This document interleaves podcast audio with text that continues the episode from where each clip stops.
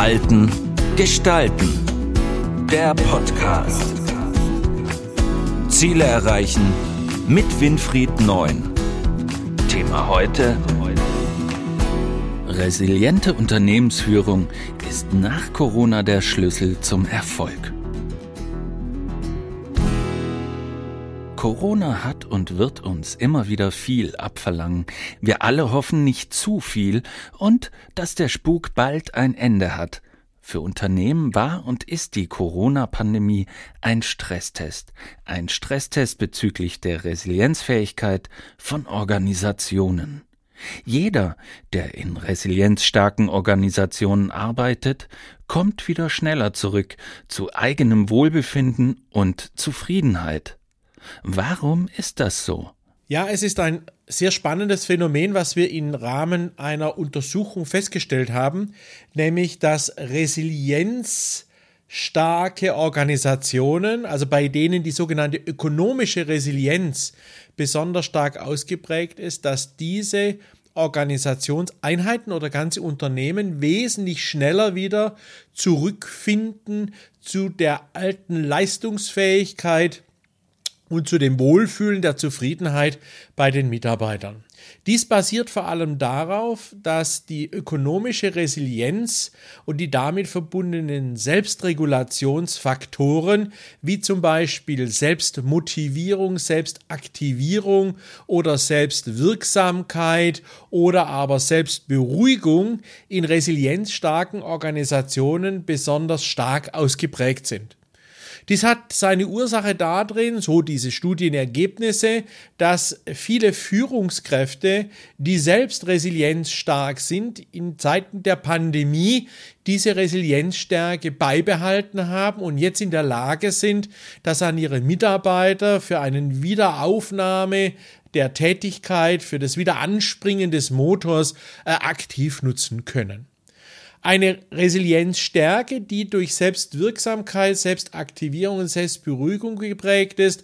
Das heißt, das sind alles Führungskräfte, die sich nicht schnell äh, aus der Bahn werfen lassen, die äh, Dinge sehr positiv betrachten, die sich auch gerne aktivieren und die gerne an die neuen äh, Thematiken und neuen Rahmenbedingungen sich anpassen können. Nichtsdestotrotz ist es wichtig, dass diese Führungskräfte natürlich ihre Mitarbeiter abholen, mitnehmen. Und abholen heißt in der Psychologie, in der Resilienzpsychologie, dass man eben Selbstbestimmung als Gefühl bei den Mitarbeitern wieder aufbaut. Eben das Gefühl, Corona hat uns nicht zerstört. Corona hat uns eine Auszeit gegeben, die wir sicherlich auch gut genutzt haben und uns auch vielleicht gegönnt haben. Aber äh, diese Corona-Pandemie hat uns nicht dazu geführt, dass wir aufgeben müssen und dass wir jetzt total fremdbestimmt wären durch Banken oder andere äh, Partner, mit denen wir dort zusammenarbeiten, sondern man kann eben hier selber aktiv, selbstbestimmt an das Thema herangehen. Übrigens, es ist wichtig für jeden, dass er sein Selbstregulationsinventar messen lässt. Wir haben in Studien herausgefunden, dass nicht nur für Führungskräfte, sondern für jeden von uns das Selbstregulationsinventar der zentrale Treiber ist, um glücklich und erfolgreich zu sein. Daher ist eine wirklich ernst gemeinte Empfehlung, lasst euren Resilienz über einen Resilienztest. Lasst euer Selbstregulationsinventar dort mal gezielt messen.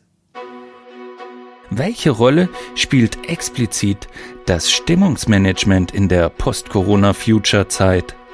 Stimmungsmanagement ist eine Technik, in der man versucht, und wenn man es trainiert hat, auch kann, die Affektsituation meines Gegenübers und mir selbst zu regulieren.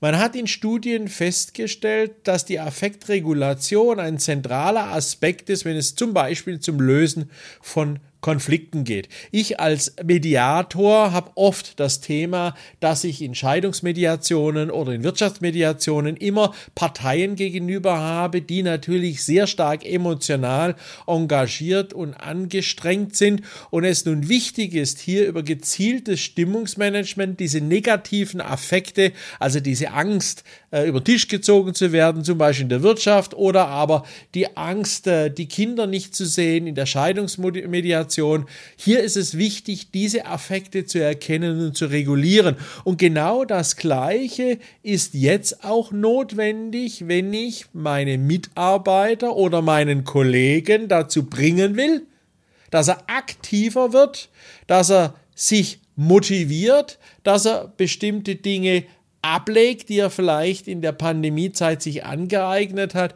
um wieder erfolgreich zu starten. Ich muss diese Affekte, die da entstehen, wie zum Beispiel äh, Lustlosigkeit oder aber äh, ja, Interessiertheit ist zurückgegangen oder vielleicht auch Angst, den Job doch noch zu verlieren oder aber die Angst, sich nicht durchsetzen zu können. Also all diese Affekte, die da auftreten können oder fehlende Selbstbestimmtheit oder aber man glaubt, man kann die Dinge nicht mehr, die man bisher gekonnt hat, weil durch die Auszeit man glaubt, man hätte vieles verlernt. All das sind Beispiele für Affekte, die es jetzt gilt, über das Stimmungsmanagement oder wie es in der Psychologie heißt, die Affektregulation zu steuern. Wie betreibe ich das Stimmungsmanagement bei mir selbst und im Team? Ja, und dieses Stimmungsmanagement, dieses Affektregulieren äh, mache ich, indem ich drei Schritte realisiere. Der erste Schritt, ich beobachte mich selber, wie ich in bestimmten Affektsituationen reagiere. Also ich beobachte ich mich, wie ich jetzt mit Situationen, mit Konflikten, mit Ängsten, mit Freude, Spaß, mit Gelassenheit, Souveränität, um nur einige Stichworte zu nennen, umgehe aufgrund der Erfahrungen, die ich gemacht habe in der Pandemie. Hat sich da etwas verändert? Hat sich was verändert in meinem Verhalten, in meinem Denken, in meiner Vorgehensweise? Wenn ja, dann kommt der zweite Schritt.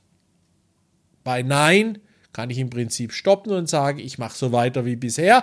Aber unsere Studie hat gezeigt, dass über 72 Prozent der Befragten wirklich gesagt haben, sie wollen etwas ändern an ihrem Verhalten und ihrem Lebensstil. Und dann kommt nämlich der zweite Punkt und der ist, welche Affekte sind denn am stärksten betroffen von dieser Veränderung? Welche Affekte wirken denn am meisten in diesem äh, Veränderungsprozess, der über die Pandemie ausgelöst worden ist. Und dann lokalisiert man sehr schnell, ja, ich kann wieder gelassener sein. Oder aber, ja, ich bin wesentlich ängstlicher geworden, weil ich doch gesehen habe, wie äh, zerbrechlich das ganze System ist und so weiter. Und der dritte Schritt ist dann, dass ich hingehe und sage, so, wie kann ich jetzt zum Beispiel diese Ängste vor Jobverlust, Zerbrechlichkeit, ähm, nicht realisieren mehr meiner Ziele, wie kann ich dort Gelassenheit und Souveränität aufbauen. Hierzu habe ich euch ein, ein Skript zusammengestellt, äh, was ihr gerne unter info.com-9.de anfordern könnt oder über meine Seite www.verhaltengestalten.de. Dann schicke ich euch gerne zu die Liste, wie man Gelassenheit und Souveränität aufbaut. Wie schaffe ich die Nachhaltigkeit und damit eine resiliente Abteilung? Nun, Nachhaltigkeit ist ein ganz, ganz wichtiger Aspekt, wenn es darum geht, eine resiliente Abteilung oder aber eine resiliente Organisation aufzubauen.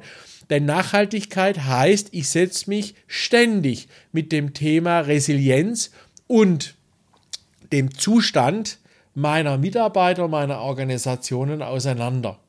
Resiliente Organisationen sind nicht ständig resilient, weil zum Beispiel das Thema Selbstwirksamkeit, wo es dann darum geht, dass die Organisation weiß, mit unseren Fähigkeiten, mit unserer Kompetenz, mit dem, was wir an, an Mitarbeitern und dortigen Ausbildungen und auch Erfahrungen haben, können die Situation XY bewältigen, wird sehr stark strapaziert. Selbstwirksamkeit ist das, was in der Resilienz am meisten immer wieder gefordert wird, nämlich die Sicherheit und das Bewusstsein, mit meinen Fähigkeiten oder den Fähigkeiten meiner Organisation kann ich kritische Situationen auch bewältigen.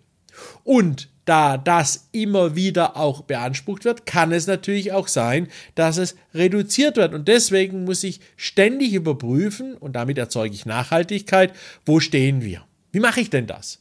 Ja, das mache ich so, indem ich das Thema Resilienz zu einem Thema für Besprechungen mache. Jetzt nicht jeden Tag, nicht bei kleinsten Besprechungen, aber einmal im Monat man über das Thema Resilienz und über das Thema der Selbstregulationsinventare äh, dort spricht.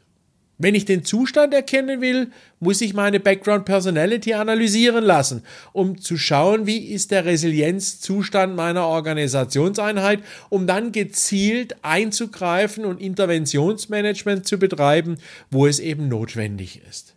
Wenn ich glaube zu wissen, wo es liegt, wo Herausforderungen im Bereich der Resilienz in der Organisation sich befinden, dann ist es wichtig, dass ich dort eben gezielt interveniere, indem ich mir überlege, über welche Faktoren kann ich das Thema Selbstwirksamkeit oder zielbezogene Aufmerksamkeit oder proaktives Coping äh, aktiv steuern. Wer hier mehr wissen will, kann auch sich Informationen über info.com-9.de oder www.verhaltengestalten.de einfordern. Welche praktischen Tipps haben Sie für die Umsetzung von Stimmungsmanagement für eine resiliente und nachhaltige Unternehmung? Ja, und zum Schluss, wie immer, praktische Tipps, wenn es darum geht, Stimmungsmanagement zur Steigerung der Resilienz ähm, einzusetzen. Praktischer Tipp Nummer eins ist, man muss verstehen, dass Stimmungsmanagement kein Hexenwerk ist, sondern jeder von uns kann das, jeder kennt es, jeder macht es auch intuitiv. Wichtig ist, sich mit dem Thema einfach einmal auseinanderzusetzen. Vielleicht auch mal bestimmte Dinge darüber zu lesen oder aber auch entsprechende Dinge zu erfragen. Das heißt, Tipp Nummer eins, Setzt euch doch einfach mal mit dem Thema Affektregulation und Stimmungsmanagement bewusst auseinander und ihr werdet sehen, dass es jeder kann und auch jeder Grundveranlagung dazu hat. Zweitens, versucht herauszufinden, welche Motivstruktur euch steuert. Motivstrukturen gibt es drei. Leistungsmotiv, Menschen, die gerne Leistung erbringen, also die eine Aufgabe lösen und dann gucken, wo ist die nächste Aufgabe. Oder Beziehungsmotiv, Menschen, die gerne mit anderen Menschen nur zusammenarbeiten. Oder die gestalterische, gestalterische Machtmotivstruktur. Da geht es darum, immer Neues zu machen, kreativ zu arbeiten, auch Impulsen nachzugeben, etwas zu steuern beziehungsweise etwas zu realisieren. Überlegt einmal, welcher dieser drei Motivstrukturen bei euch da gibt es außerdem einen älteren Podcast darüber, für euch wichtig sind, was ihr also am meisten bevorzugt. Alle drei haben wir in uns, aber wir bevorzugen die halt in einer gewissen Reihenfolge. Und wenn ihr wisst, welche Motivstruktur euch da steuert und bewegt, dann könnt ihr auch erkennen, wie ihr Stimmungsmanagement betreibt. Ein Beziehungsmotivler geht Stimmungsmanagement nur im Team, nur im Gespräch mit anderen ein. Ein Leistungsmotivler, indem er Pläne sich macht, strukturiert, systematisch Sache erarbeitet. Und der gestalterische Machtmotive, der macht es intuitiv aus dem, aus dem Bauch heraus, also sehr impulsiv. Also Motivstruktur zeigt euch den Weg zu professionellem Stimmungsmanagement. Und der dritte Tipp ist, Stimmungsmanagement ist Übungssache und Sache der Beobachtungsfähigkeit. Also lernt euch zu beobachten, wie ihr in bestimmten Situationen mit Stimmungslagen, also zum Beispiel mit Ängsten oder aber auch mit Spaß, Freude, Lust oder aber auch mit ja, Gelassenheit, Souveränität ähm, umgeht und wie ihr darauf reagiert, dann das zeigt euch, wo vor allem eure Fähigkeiten liegen, die Stimmungslagen gezielt anzugehen und zu verändern. Nutzt bitte die Chancen der Möglichkeiten, die ich euch gerne gebe für weitere Informationen, zum größten Teil sowieso kostenfrei unter info.com-9.de oder auf der KOM GmbH in Allensbach äh, Homepage. Da findet ihr auch einige Informationen oder aber auf verhaltengestalten.de könnt ihr euch Informationen einfach bei mir anfordern. Ich würde mich riesig freuen, wünsche euch viel Erfolg beim Ausprobieren und freue mich auf das nächste Mal. Bis dann. Das war Verhalten gestalten, der Podcast für Innovation, Führung, Resilienz und Digitalisierung. Weitere Informationen zu diesen Themen und zu Winfried Neun finden Sie im neuen Zeitmagazin und auf der Website verhaltengestalten.de.